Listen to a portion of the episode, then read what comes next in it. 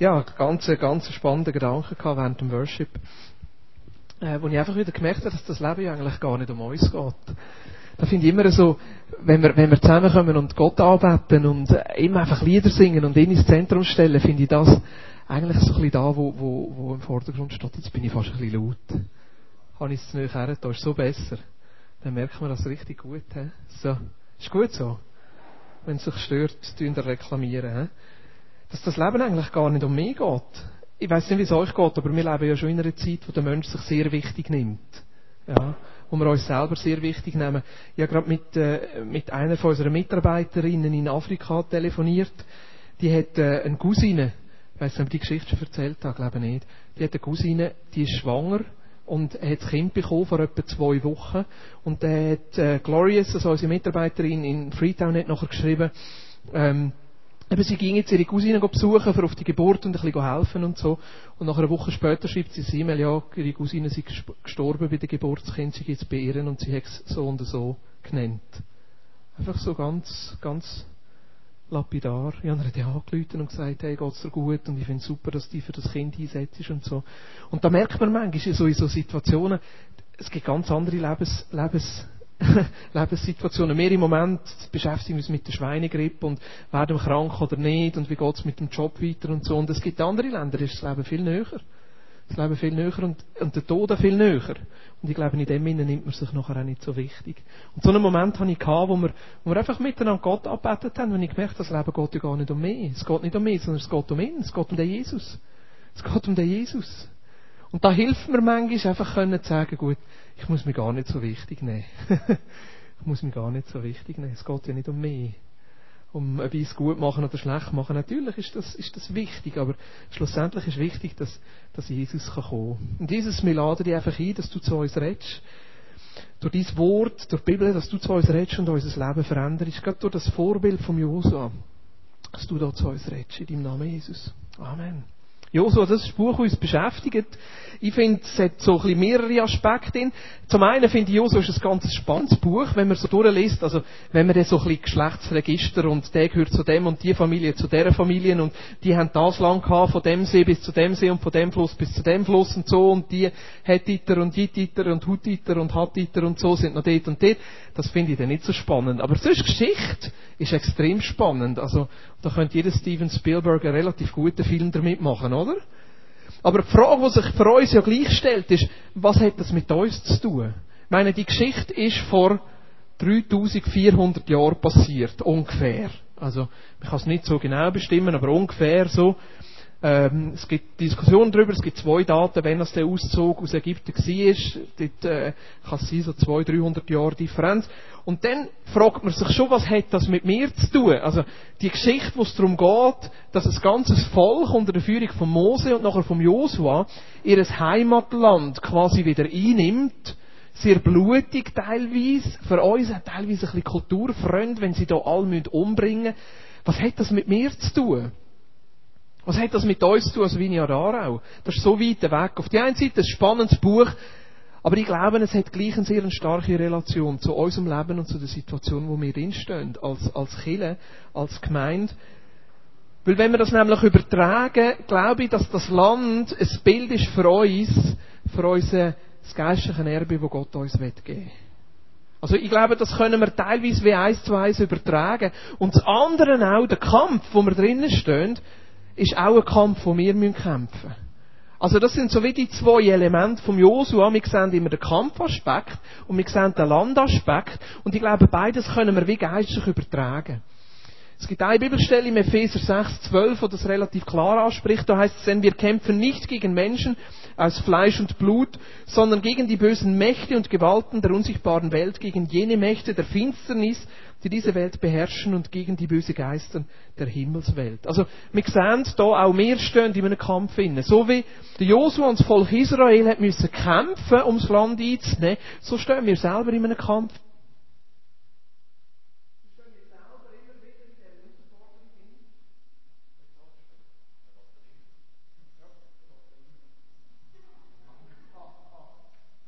Ja, ja.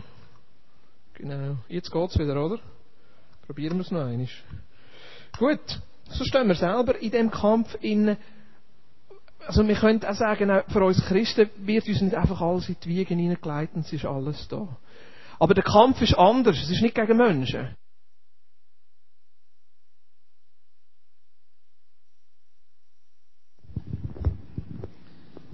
Merci vielmals. Ui, es ist nicht.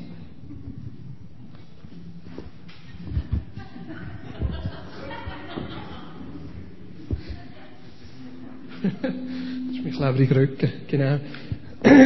es ist nicht das Land einzunehmen, sondern das Land, das wir einnehmen, im Neuen Testament sind, glaube ich, so ein bisschen, hauptsächlich zwei Sachen. Das eine ist unsere Identität, wo Gott uns gibt in Christus.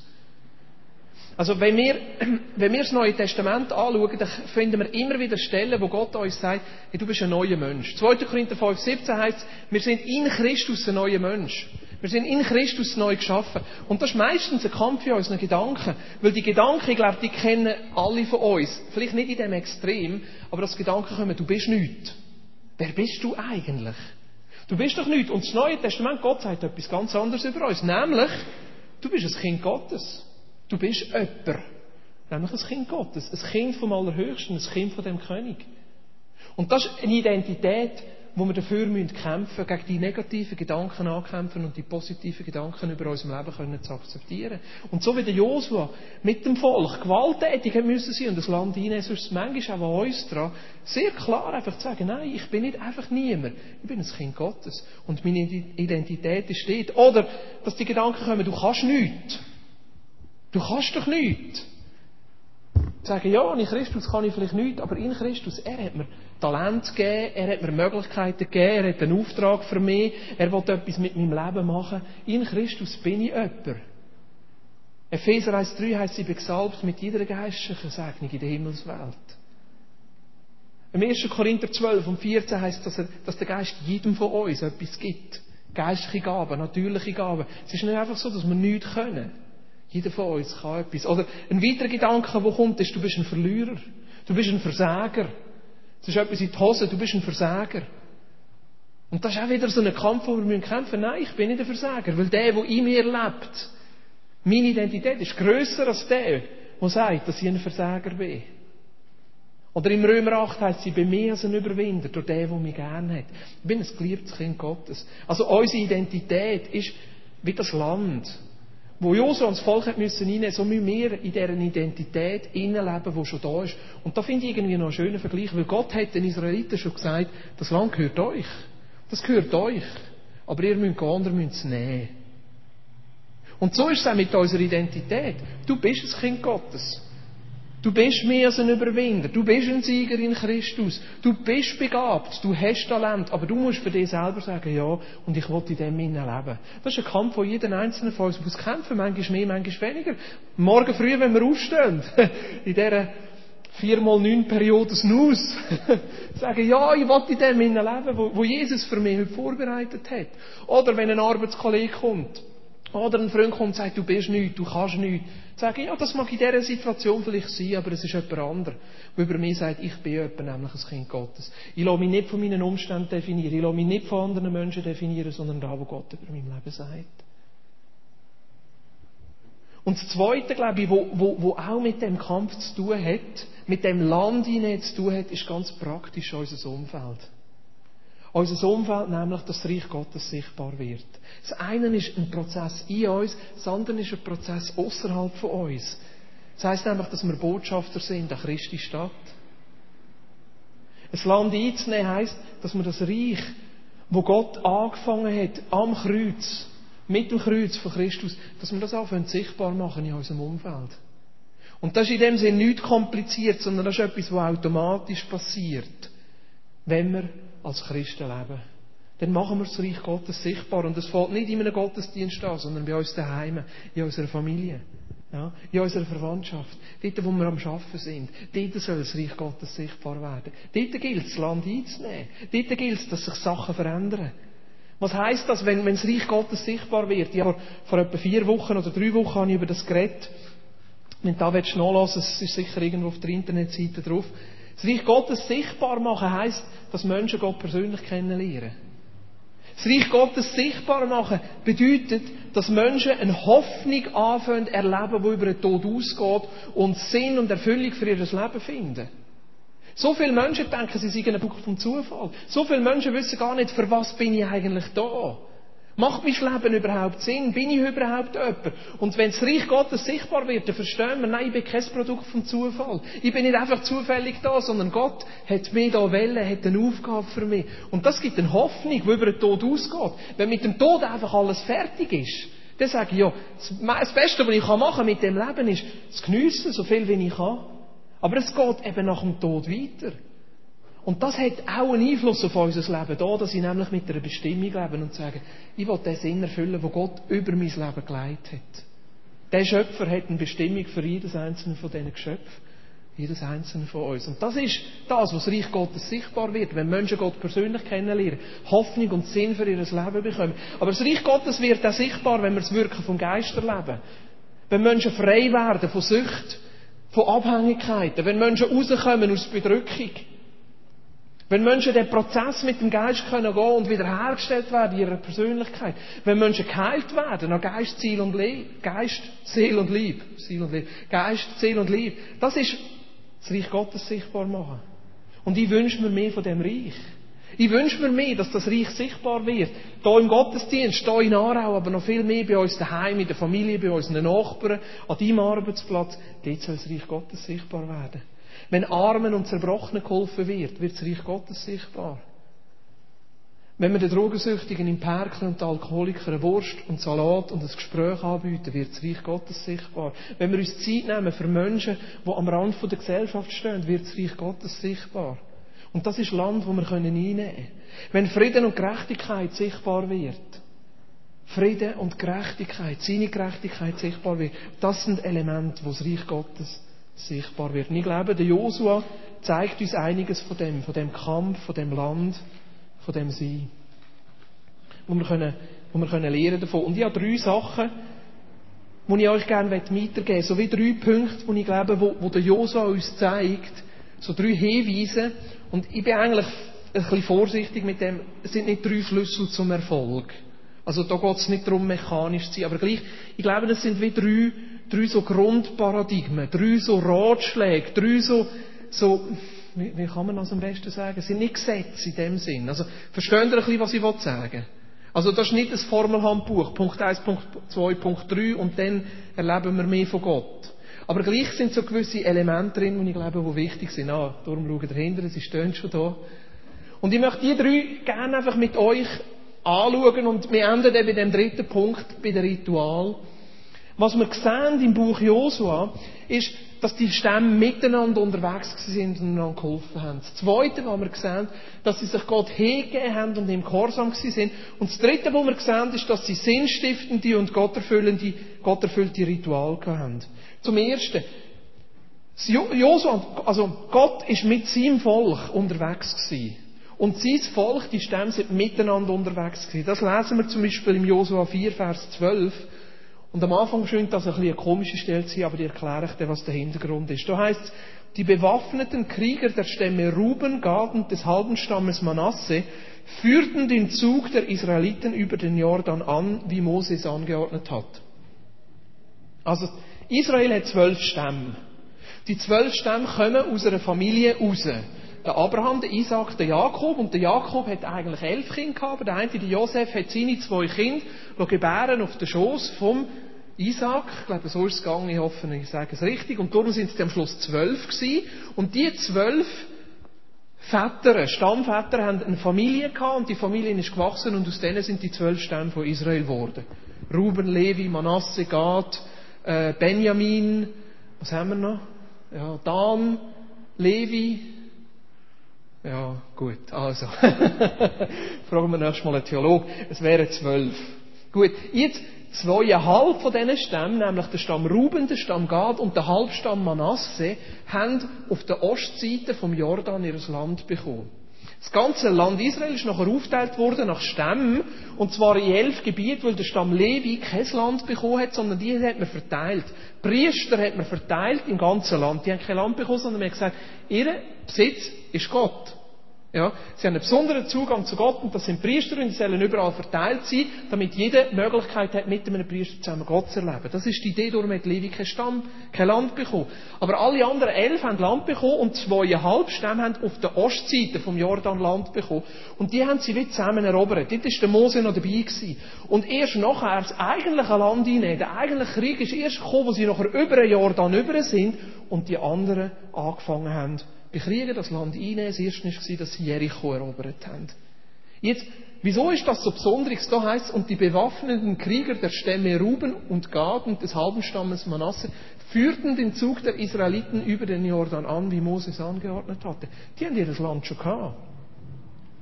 Also die Stämme, die Familie, und das sind Familien gewesen. Familienväter mit ihren Kind, Großeltern, Junge, ja, Frischgeborene. Die haben ihr Land schon eingenommen. Die haben vielleicht so ein Hütchen schon gebaut, ein Zelt schon aufgestellt gehabt. Sie haben Vieh dabei gehabt, Kühe und Ziegen und Schaf und Kamel, haben sie dort lassen. Da wäre es vielleicht dran gewesen, mal, mal Felder zu bestellen, go pflügen, go säen, go ernten, go Unkraut jäten, go den Gartenhag anstreichen. Ja. Aber sie haben gesagt, nein, das geht nicht. Wir können uns nicht einfach niederlassen, weil wir haben gesamthaft noch einen Auftrag zu erfüllen. Und sie haben alles zurückgelassen. Die Männer da, die haben ihre Familie zurückgelassen. Und nicht einfach nur für eine Woche. Die haben ihre Heimat zurückgelassen, die haben ihren Traum zurückgelassen, die haben ihre Vision zurückgelassen. Und zwar in einer Art und Weise, wie es ein bisschen gefährlich war. Weil jetzt sind die gegangen und das Ganze war nachher schutzlos gewesen. Die müssen darauf vertrauen, dass in der Zeit, wo sie für die anderen gehen, kämpfen, dass Gott dort schon aufpasst. Weil da hätte ja noch andere Stämme können einfallen und das Land wieder zurückerobern. Ist nicht passiert. Aber stell dir die Situation vor. Und was heißt es da? Sie sind zuerst drüber. Sie sind den anderen vorausgegangen. Die haben so einen, so einen Spirit von der Gemeinsamkeit gehabt, sie gesagt haben, wir machen das miteinander. Wir unterstützen einander. Wir sind füreinander da, dass sie sogar gesagt haben, wir liegen jetzt nicht ein bisschen zurück und wenn es dann nicht geht, dann helfen wir auch ein bisschen mit. Das geht uns ja nicht an, das ist den anderen ihr Land. Wir haben ja unser Land. Also schauen wir jetzt einmal. Nein, sie haben alles ihres eigenen zurückgelassen und sind sogar den anderen vorausgegangen. Das ist eine Haltung, finde ich, absolut bewundernswert. Und ich glaube auch, dass es eine Haltung ist, die so entgegengesetzt ist zu der Zeit, wo wir drinnen stehen. Weil heute das Wichtigste überhaupt ist, der Individualismus, sich selber zu sein und sich selber zu verwirklichen. Ich, mein Job, meine Karriere, mein Geld, mein Bankkonto, meine Pension. Mein Traum, meine Ferien, mein Auto, mein Einfamilienhäuschen, meine Hund, mein Hund, meine Katze. Ja. Das ist da, wo für uns so wichtig ist in der Schweiz. Und da sehen wir genau das Gegenteil. Und der Individualismus, das Selbstverwirklichen, das sehen wir manchmal in der Kirche. Meine Vision, mein Dienst, mein Reich. Und natürlich ist das wichtig, dass ich selber eine Vision habe, dass ich selber einen Traum habe, dass ich die Sachen machen will, die Gott in mein Herz hineingeleitet hat. Aber als Kirche werden wir dann sehen, dass das Reich Gottes in einer anderen Dimension sichtbar wird, wenn wir das Geheimnis weiter erkennen. Kirche, Gemeinde, ist nicht ein Ort, um sich selber zu verwirklichen. Ist nicht ein Sprungbrett für die eigene Vision. Ist nicht ein Sprungbrett, seine eigene Sache durchzuziehen. Wir wollen, dass jedem von euch geholfen wird, euren Traum zu erfüllen. Das ist keine Frage. Verstehen ihr? Da geht es nicht darum, Sachen übermäßig abzulegen und zurückzustellen und irgendwie so. Aber auf die andere Seite gleich. Ich glaube, dass wir auf dem Weg sind, das Gemeinsame noch einmal neu zu entdecken. Das Gemeinsame, das Miteinander zu entdecken. Meine Gad, Manasse und äh, Ruben, die Stämme, die haben ja ihr eigenes gehabt. Und jeder von uns darf sein eigenes haben. Und es geht darum, dass wir unser eigenes anfangen entdecken und in dem innen erleben. Aber gleichzeitig müssen wir sehen, den Kampf, den wir kämpfen, kämpfen wir miteinander. Miteinander wo wir einander unterstützen und füreinander da sind. Und in dieser Balance sind stehen Und ich muss euch ehrlich sagen, manchmal für mich ist das recht schwierig. Wenn Leute schon viel machen und in vielen Sachen beschäftigt sind, frage ich mich echt, soll ich überhaupt die Person noch fragen? Wir haben viele Sachen, die wir miteinander machen, die gut sind. Und verstehen Sie, wir wollen ja möglichst wenig Sachen machen, wo wir einfach unsere Ressourcen für eigene Sachen brauchen, dass wir möglichst viele Ressourcen haben, den Glauben daheim zu leben und den Glauben mit anderen Menschen zu leben. Das wollen wir ja. Aber gleich, wir brauchen jemanden, der hinter einem Beamer hockt. Wir brauchen jemanden, der Tontechnik macht. Es ist schön, wenn jemand kommt, der den Apero vorbereitet. Es ist schön, wenn jemand hilft im Kinderdienst, damit unsere Kinder gut betreut sind. Es ist schön, wenn sich Leute zur Verfügung stellen, die uns helfen in der Anbetung, damit wir Gott erleben können. Es ist schön, wenn Leute sich zur Verfügung stellen, unter der Woche hier oben zu kommen, zu putzen, dass wenn wir kommen, dass es sauber ist. Das sind alles Sachen, die es braucht. Und da leben wir einfach in einem Spannungsfeld inne. Da leben wir in einem Spannungsfeld inne. Versteht ihr, was ich meine? Ich glaube, ihr versteht das sehr gut. Es ist einfach eine richtige Mischung. Eine richtige Mischung, die es beides braucht. Sagen, ja, ich will so sein in dieser Haltung, ich will sogar vorausgehen. Ich will sogar mich dort besonders einsetzen, wo es nicht um mein eigenes geht. Was ich erlebt habe, in all meinen Jahren, die ich bis jetzt in der Kirche arbeite, dass die Leute, die einfach die Haltung haben, die sagen, egal ob jetzt das gerade mein Traum ist oder nicht, ich bin da die Hilfe, die es jemand braucht. Das sind die Leute, die Gott wirklich auf eine andere Art und Weise noch braucht. Und die Leute, die auf Biegen und Brechen ihr eigenes durchsetzen das sind meistens die Leute, die auf halbem Weg stehen bleiben. Das sage ich jetzt einfach aus Beobachtung. Ja. Weil ich glaube, Gott ehrt das, wenn wir parat sind, unser Leben für Gemeinschaft hineinzugeben, miteinander Sachen zu machen. Und da geht es nicht darum, gar nichts mehr Eigenes zu machen sondern einfach in dieser richtigen Balance bleiben. Dass wir es gemeinsam haben und gleichzeitig sehen, Gott hat für jeden Einzelnen von uns unser eigenes Land. Ja. Aber wir nehmen es gleich gemeinsam ein. Wir brauchen einander, wir unterstützen einander, wir ermutigen einander und wir helfen einander, dass jeden Einzelnen von uns und all die Sachen, die Gott uns aufs Herz legt, schlussendlich können erfolgreich sein. Aber die da sind wirklich miteinander unterwegs gewesen. Ja. Ich möchte schnell eine Bibelstelle lesen aus Josua 22, das ist ganz am Ende. Josua sagte zu ihnen, er sagte zu ihnen, ihr habt alles getan, was Mose, der Diener des Herrn, von euch verlangt hat. Und ihr habt, meint wieder die drei, zweieinhalb Stämme, Gad, Ruben und der Halbstamm Manasse. Ihr habt alles getan, was Mose, der Diener des Herrn, von euch verlangt hat. Und das war nicht ein halbes Jahr, das sind ein paar Jahre, wo die den anderen geholfen haben. Ihr habt alles getan, was Mose der Diener des Herrn von euch verlangt hat und habt allen Befehlen, die ich erteilt habe, gehorcht. Ihr habt eure Landsleute bis heute nicht im Stich gelassen und so die Anordnungen des Herrn eures Gottes befolgt. Jetzt hat der Herr euer Gott ihnen Frieden geschenkt wie er es ihnen versprochen hat. Deshalb geht jetzt nach Hause in das Land, das Mose, der Diener des Herrn, euch auf der Ostseite des Jordans gegeben hat. Doch achtet sorgfältig darauf, dass ihr euch weiterhin alle Gebote und das Gesetz, das Mose, der Diener des Herrn, euch gegeben hat, haltet. Liebt den Herrn, euren Gott, handelt nach seinem Willen, gehorcht seinen Geboten, haltet euch an ihn und dient ihm von ganzem Herzen und ganzer Seele. Und Josas segnete sie und schickte sie nach Hause wenn wir diese Grundlage stark erarbeitet haben von dem Miteinander, von dem gemeinsamen und füreinander da sein, dann ist sehr viel Freiheit möglich. Im eigenen Land und im eigenen können zu gehen und sich zu verwirklichen. Ja. Aber diese Grundlage müssen wir zuerst miteinander arbeiten. Das Zweite, das Erste ist eben das Gemeinsame. Das Zweite, was wir sehen im Buch Mosua, ist Hingabe und Gehorsam. Hingabe und Gehorsam. Josua 5.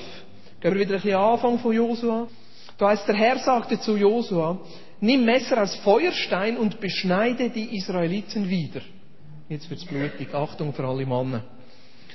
Also fertigte Josua Steinmesser an, nicht saubere Rasierklingen oder Skalpell, da es dort noch nicht gegeben, und beschnitt alle israelitischen Männer bei Gibeat Ha-Haralot. Haralot, ja.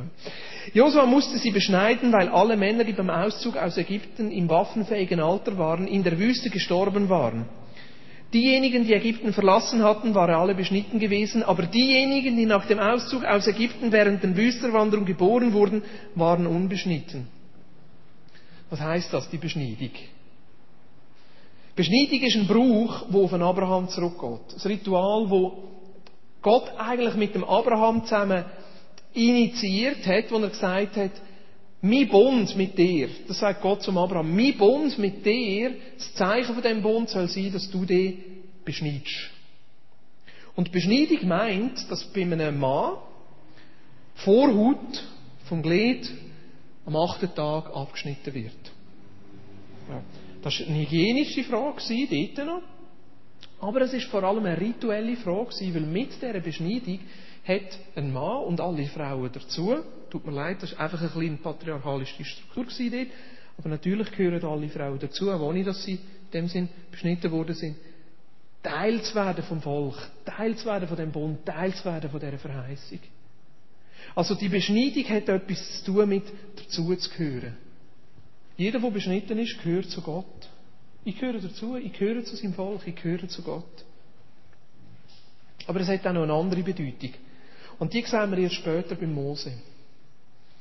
Ein paar Jahrhunderte später, über Josef ist das Volk aus Ägypten gekommen. Der Abraham hat schon in Israel im verheißenen Land gelebt. Sie haben nachher wegen der Hungersnot und so sind auf Ägypten gekommen. Sie sind nachher über die Jahre hinweg unterdrückt worden. Und das Volk hat geschrauen nach dem Befreier und Gott hat den Mose geschickt. Der Mose war ein Israelit, der über besondere Umstände am Hof vom Pharao als Tochter von der Frau vom Pharao oder von der Tochter vom Pharao aufgezogen worden ist. Also er war sehr kultiviert und an einem Punkt hat er gemerkt, dass er eigentlich für sein Volk da sein dass die befreit werden. Aber er hat aus eigener Kraft hat er das gemacht und hat einen umgebracht.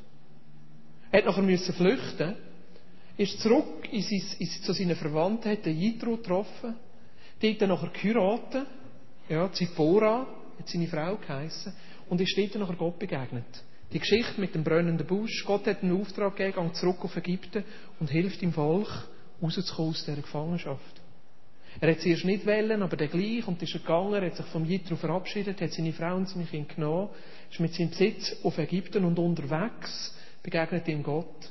Und das heißt jetzt sogar, Gott will ihn umbringen. Und ich habe das lange nicht verstanden, wieso es das ist.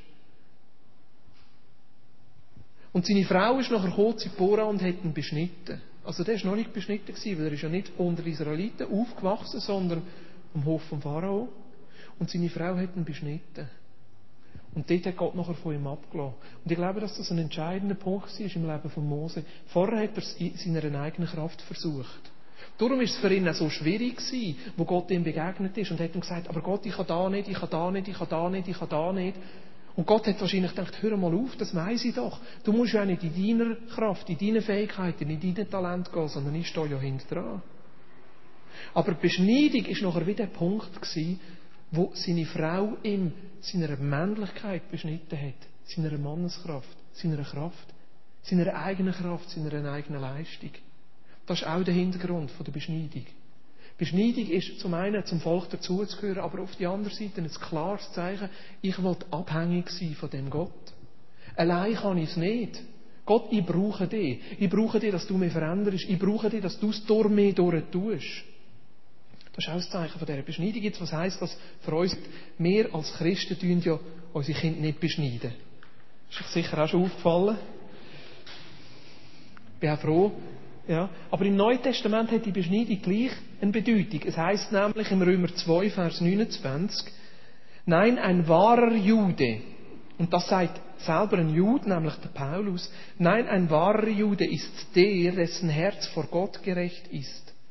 Und die wahre Beschneidung ist keine äußere Handlung, sondern eine Veränderung des Herzens durch den Geist Gottes und geschieht nichts durch Einhaltung jedes einzelnen Buchstaben des Gesetzes.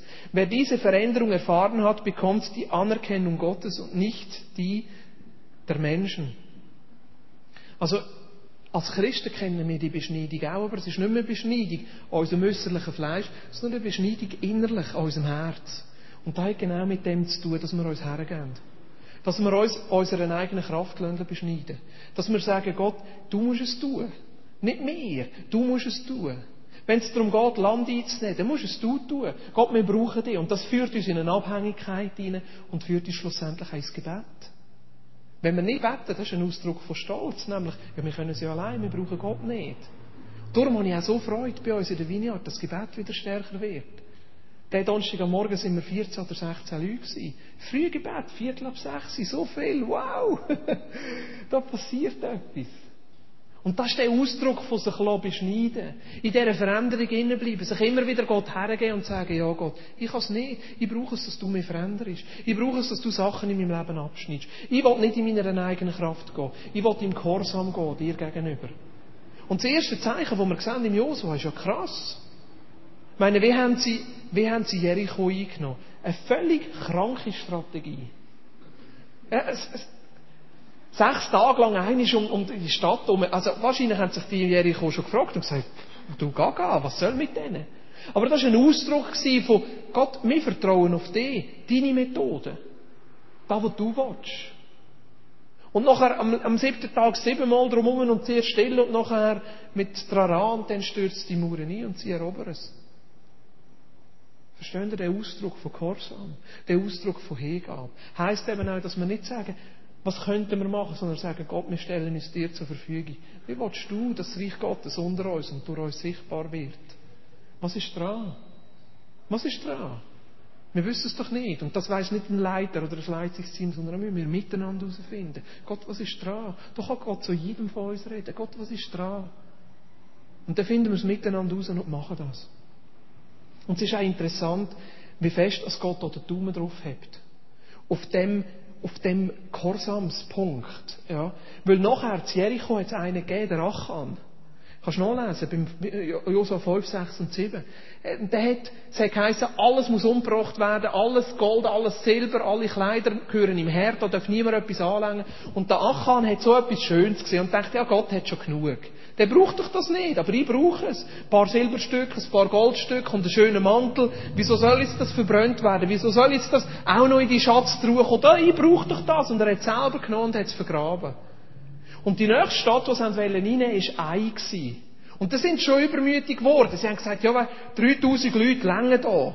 Und sie sind mit 3000 Leuten gegangen, sie haben Gott nicht gefragt, sie sind einfach losgegangen und sie haben sie erobern und sie haben grusig auf die Schnitz bekommen. Einige sind gestorben. Und sie sind so in eine Depression verfallen und gesagt, wir, werden das Land nie einnehmen, es wird nichts passieren. Und der Josua ist zu Gott gegangen und hat gesagt, Gott, was ist passiert? Was ist passiert? Und Gott sagt, hey, Stand auf. Ihr seid selber schuld, weil ihr seid mir nicht gehorsam gewesen. Er hat mich nicht gefragt, er hat es wieder in ihrer eigenen Kraft machen Jemand von euch hat gestohlen. Jemand von euch ist nicht gehorsam gewesen. Und dann alle müssen, alle müssen vorstehen. Und Josua ist hergestanden und gesagt, jemand von euch ist es. Und sie haben es losgerührt. Es ist auf den richtigen Stamm gefallen. Sie haben wieder das Los gerührt. Es ist auf die richtige Seite gefallen. Sie haben wieder das Los. Und es ist auf die Familie vom Achan gefallen. Josua ist zum Herrn und hat gesagt, erzähl, was hast du gemacht? Du musst dir vorstellen, wie der sich gefühlt hat. Du musst dir vorstellen, wie sein Herz geklopft hat. Ja? Aber Gott lässt an dem Punkt nicht locken. Hingabe und Gehorsam. Hingabe und Gehorsam. Hingabe und Gehorsam. Das gehört einfach dazu. Und das ist so konträr zu unserer Zeit, wo wir drinnen stehen. So konträr, ich weiss, es ist so nicht kulturrelevant, aber gleich, es sind die gleichen Sachen. Und das dritte nachher, und da kommen wir zum eigentlichen Thema, aber wir keine Angst haben, ich mache nicht mehr zu lang, sind Ritual. Das ist das dritte Element, das wir sehen. Wir sehen das Gemeinsame, gemeinsam unterwegs sein, wir sehen die Hingabe und das Gehorsam sein. Und das dritte, was wir sehen, die Israeliten haben miteinander sinnstiftende und gotterfüllende Ritual gepflegt. Das eine haben wir schon gesehen, nämlich Beschneidung. Das andere, was wir sehen im Josua 4, da heißt es, dort in Gilgal stellte Josua die zwölf Steine auf die er aus dem Flussbett mitgenommen hatte. Sie, haben über den Jordan hinein müssen. Und sie haben keine Brücke gebaut oder irgendwie, sondern Gott hat gesagt, Priester mit der Bundeslade sollen ins Wasser reinstehen und hat das Wasser gestoppt. Das ganze Volk ist durch und immer jemand von einem Stamm hat einen Stein müssen mitnehmen aus dem Jordan. Und der Josua hat diese Steine nachher aufgestellt zu einem Altar. Vers 21. Dann sagte er zu den Israeliten, wenn eure Nachkommen später ihre Väter fragen, was bedeuten euch diese Steine? Dann könnt ihr ihnen antworten, an diesem Ort haben die Israeliten den Jordan trockenen Fußes überquert. Denn der Herr, euer Gott, hat den Fluss auf eurem Weg austrocknen lassen, bis ihr ihn durchquert habt wie er es am Roten Meer tat, als er es vor euch her austrocknete, bis wir alle hindurchgegangen waren. Dies tat ihr, damit alle Völker der Erde die große Macht des Herrn erkennen und damit ihr dem Herrn, euren Gott, immer mit Ehrfurcht begegnet.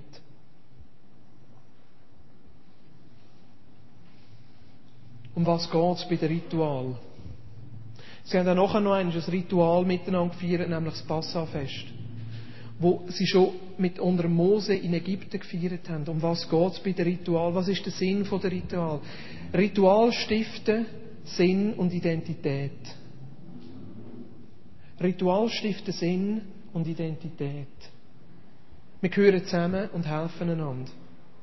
Sie erinnern uns daran, dass wir zusammengehören und einen gemeinsamen Auftrag haben. Ein Ritual, das wir haben, ist, wir kommen zusammen und feiern Gottesdienst. Es gibt uns Identität. Es, es, es, gibt, es stiftet Identität, sagen, wir gehören zusammen und wir haben einen gemeinsamen Auftrag. Das frühe Gebet ist ein Ritual. Zusammenzukommen, miteinander vor Gott zu kommen, weil wir drücken damit aus, Gott, wir können es nicht allein. Ja? Das sind wichtige Rituale für uns. Das ist nicht einfach unwichtig. Es gibt auch noch andere Rituale, zum Beispiel zusammen einen Fastentag. Wir machen zweimal pro Jahr machen wir eine Gebetswoche. Die übernächste, die wir machen nächstes Jahr, wenn wir gerade das Fasten ausrufen, für die, die das können. Eine Woche zusammen fasten. Das ist ein wichtiges, ein sinnvolles Ritual, weil Gott uns das vorgibt. Es drückt unsere, unsere Hingabe und unsere Ernsthaftigkeit aus. Das sind, das sind wichtige Rituale und ich merke auch gerade bei uns jetzt als Familie, eben, ich bin gar nicht der Ritualtyp. Und wir als, als Gemeinde sind eigentlich auch nicht ein Ritual gemeint. Bei uns ist immer alles ein bisschen anders und immer alles ein bisschen so. Und dann sagen wir, komm, jetzt führen wir ein neues Ritual ein. Nach jedem Gottesdienst machen wir einen Abschlusssong und dann vergessen wir es wieder und dann wird es gleich nicht zum Ritual.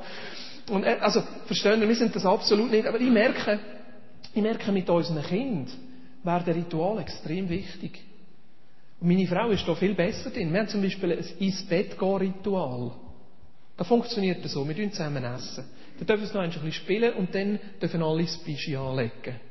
Wir sagen bewusst positiv, ihr dürft das Bischi anlegen. Meine Tochter hat nachher ein weiteres Ritual daraus machen, nämlich, dass ich ihr helfe, das Bischi im Kopfstand anzulegen. Ja. Das ist ein wichtiges Ritual für sie. Ich habe einfach nicht mitgemacht, darum ist es nicht zum Ritual geworden. Aber nachher dürfen sie DVD schauen. Wir haben Bob den Baumann, wir haben Plonsters, wir haben Knäppmännchen, wir haben äh, Barbapapa haben wir neu entdeckt, ganz cool. Da darf jemand von ihnen sagen, was. Ja, das ist ein Ritual. Jemand darf entscheiden. Nachher dürfen es, je nach Ding, dürfen es drei, vier oder fünf schauen. Ja. Und sie wissen, Petsy dürfen es zwei schauen, Barbapapa fünf, Blonsters drei, äh, ich weiss jetzt auch nicht genau, meine Frau weiss das besser. Und manchmal müssen wir auch flexibel sein, der Ritual, nämlich in dieser Zeit tun wir den Jonas ins Bett und wenn das ein bisschen länger geht, dann müssen wir eine Ausnahme machen. Weil ihr heute so brav sind, dürft ihr noch eins mehr schauen. Aber alle Rituale, die dann abgeändert werden, brauchen wieder eine Erklärung. Und nachher, wenn der Daddy daheim ist, kommt das nächste Ritual, nämlich der Zahnputztöff. Ja. Der Zahnputztöff heisst, der Daddy fährt Töff, ja, und ein Kind ist hinten drauf und fährt mit dem Zahnputztöff zum Zähneputzen. Ja. Meine Tochter hat auch wieder ein Ritual daraus gemacht. Ich habe einiges Mal bin ich näher an der Martina vorbei und ist sie verschrocken. Und jetzt jedes Mal, aber wirklich jedes Mal, wenn der Zahnputztöff kommt, sagt er ihr, aber gau, Mami verschrecken, Mami verschrecken. und dann müssen wir an Mami vorbei und dann muss sie verschrecken. Und das ist Wahnsinn, ja. Und dann tun wir sie Zähne putzen, tun wir sie ins Bett, wir mit ihnen beten und singen ihnen noch ein Lied vor oder singen mit ihnen ein Lied. Das ist ein wichtiges Ritual. Es stiftet Identität. Und es hilft uns auch, unser Glauben so vor ihnen zu leben, dass sie es erfassbar, für sie wird es erfassbar. Ich habe zum Beispiel ein neues Ritual angefangen. Jetzt, äh, die, Delian geht in den Kindergarten. Jetzt machen wir es so, immer bevor sie aus dem Haus geht, geben wir uns schnell die Hände und beten füreinander. Wir beten für einen Tag, wir sagen einander, da geht 10 Sekunden, 15 Sekunden. Aber das sind wichtige Rituale, die den Kindern Identität geben und die ihnen hilft, Teil zu sein von dem, was für uns normal ist. Ja. Und darum Ritual sind nichts Schlechtes. Ritual werden erst dort schlecht, wo sie sich auslaufen. Ritual werden erst dort schlecht, wo wir es nur noch wegen einem Ritual machen. Ich gehe halt in Gottesdienst, weil ich in Gottesdienst gehe. Ja, wieso gehst du in Gottesdienst? Weiss auch nicht. Ich gehe einfach in Gottesdienst.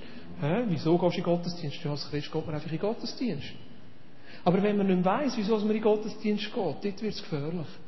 Und dort gibt es nur zwei Möglichkeiten. Entweder mit Tötesritual oder mit Belebens. Ja. Entweder fängt es wieder an, für uns Sinn zu machen. Und das ist, das weiss jeder von uns, zum Beispiel das Ritual, jeden Tag die Bibel zu lesen. Plötzlich läuft es sich aus und dann muss ich wieder überlegen, wollte ich das überhaupt? Wollte ich es in dieser Art? Wollte ich es so? Und da gibt es zwei Möglichkeiten, abschneiden oder wiederbeleben. Und dann musst du auch fragen, was ist dran im Moment? Ja. Manchmal ist es gut, einmal ein Ritual auszusetzen, weil man dann wieder einsteigen kann und es ganz neu zu einer Lebendigkeit wird. Was ist das Zweite, was das Ritual macht? Ritual erinnern uns an das, was Gott bereits da hat. Ritual erinnern uns an das, was Gott bereits da hat. Und das ist das, was Josua da macht. Er tut einen Steinhaufen aufschütten, damit sie immer wieder sehen, schaut, da hat Gott uns geholfen und da sind wir durch den Jordan durch. Und das ist etwas, das ist etwas, was wir viel zu wenig machen. Wir sind immer Leute, die in Zukunft leben. Immer, was passiert in der Zukunft und was machen wir? Und es ist so wichtig, dass wir immer wieder Punkte setzen, Punkte setzen, und wir sagen, jetzt erinnern wir uns an das, was Gott schon da hat. Zum Beispiel alle Jahre uns daran erinnern, nicht nur an unseren Geburtstag, sondern hey, dann habe ich mein Leben Jesus gegeben oder dann habe ich mich taufen Das ist wichtig, weil es erinnert uns an das, was Gott in unserem Leben da hat und es gibt uns ein Fundament, das stabil ist. Wir sind im Moment um darüber diskutieren, wann feiern wir zehn Jahre Vineyard Aarau? Ja. Feiern wir dann, wo Argovia Live entstanden ist? Oder feiern wir dann, wenn, wenn, wenn, wo die Gemeinde Vineyard beitreten ist? Das sind wichtige Sachen. Das sind wichtige Rituale, weil es erinnert uns an das, was Gott schon da hat. Und es gibt uns einen Boden und eine Grundlage. Das Dritte, was Ritual machen, es hilft uns, Gott im Alltag zu erleben. Wenn wir das Abendmahl nehmen, und das machen wir jetzt hier den Tischli, es erinnert uns daran, so wie Gott dort geholfen hat, so hilft er uns an uns. Das Passafest, das die Juden feiern. Jedes Jahr erinnern sie sich daran, so wie Gott das Volk Israel aus Ägypten herausgeführt hat, der gleiche Gott ist heute da und kann mir helfen, mich aus meinen Problemen herauszuführen, meinen Alltag zu bereichern und mich frei zu machen. Das Ritual vom Abendmahl ist etwas, was Jesus uns gibt. Und das heißt da in Matthäus 26, während sie aßen, nahm Jesus einen Laib Brot, dankte und bat Gott um seinen Segen. Dann brach er ihn in Stücke und gab sie den Jüngern mit den Worten, nehmt und esst, denn das ist mein Leib. Und dann nahm er einen Becher mit Wein und dankte Gott dafür. Er gab ihn seinen Jüngern und sagte, jeder von euch soll davon trinken, denn das ist mein Blut, das den Bund zwischen Gott und den Menschen besiegelt. Es wird vergossen, um die Sünden vieler Menschen zu vergeben. Merkt euch meine Worte. Ich werde kein Wein mehr trinken bis zu dem Tag, um dem ich ihn wieder mit euch im Reich meines Vaters trinken werde. Dann sangen sie ein Loblied und gingen hinaus auf den Ölberg. Jesus sagt, tun das und erinnert dich daran, was ich für euch da habe. Also es ist auch ein Ritual zum Erinnern. Zum sagen, das gilt für mich heute. Eine Möglichkeit, Gott heute in meinem Alltag zu erleben, bietet uns Jesus an mit dem Ritual. Und was heißt das? Er sagt, das ist mein Lieb. Sein Liebe ist der Zugang in Gottes Gegenwart. Sein Liebe ist sein Angebot, Teil werden von einer neuen Familie. Sein Liebe ist ein Angebot, können frei zu werden. Gott zu erleben. Sein Blut ist sein Angebot zur Vergebung, zu einem Neuanfang, zu einer Versöhnung. Und ich möchte, dass wir jetzt einfach so, wenn wir hocken an den Tischli, darum haben wir dort Traubensaft, wir haben dort zwei Tischli zusammen, Traubensaft teilen, es hat für jeden ein Becherli, richtig Schweinegrippe kompatibel. Genau. Dürfen gerne einschenken. Aber ich möchte, dass er, dass er austauscht an den Tischli. Tauscht doch aus. Wie erlebt ihr Jesus im Moment? Was bedeutet für euch das? Tauscht aus über vielleicht Ritual, das ihr ganz neu in eurem Leben wettet, wettet einführen. Vielleicht ist es einfach das Ritual, jeden Tag fünf Minuten zu beten. Oder ein Kapitel in der Bibel zu lesen. Oder das Ritual, ich will gerne einmal pro Woche mit der Familie zusammen Abendmahl feiern. Oder mit meinen Freunden. Ja. Das Ritual muss nicht nur in einem Gottesdienst sein. Ganz wichtig sind auch die Rituale, die wir daheim machen.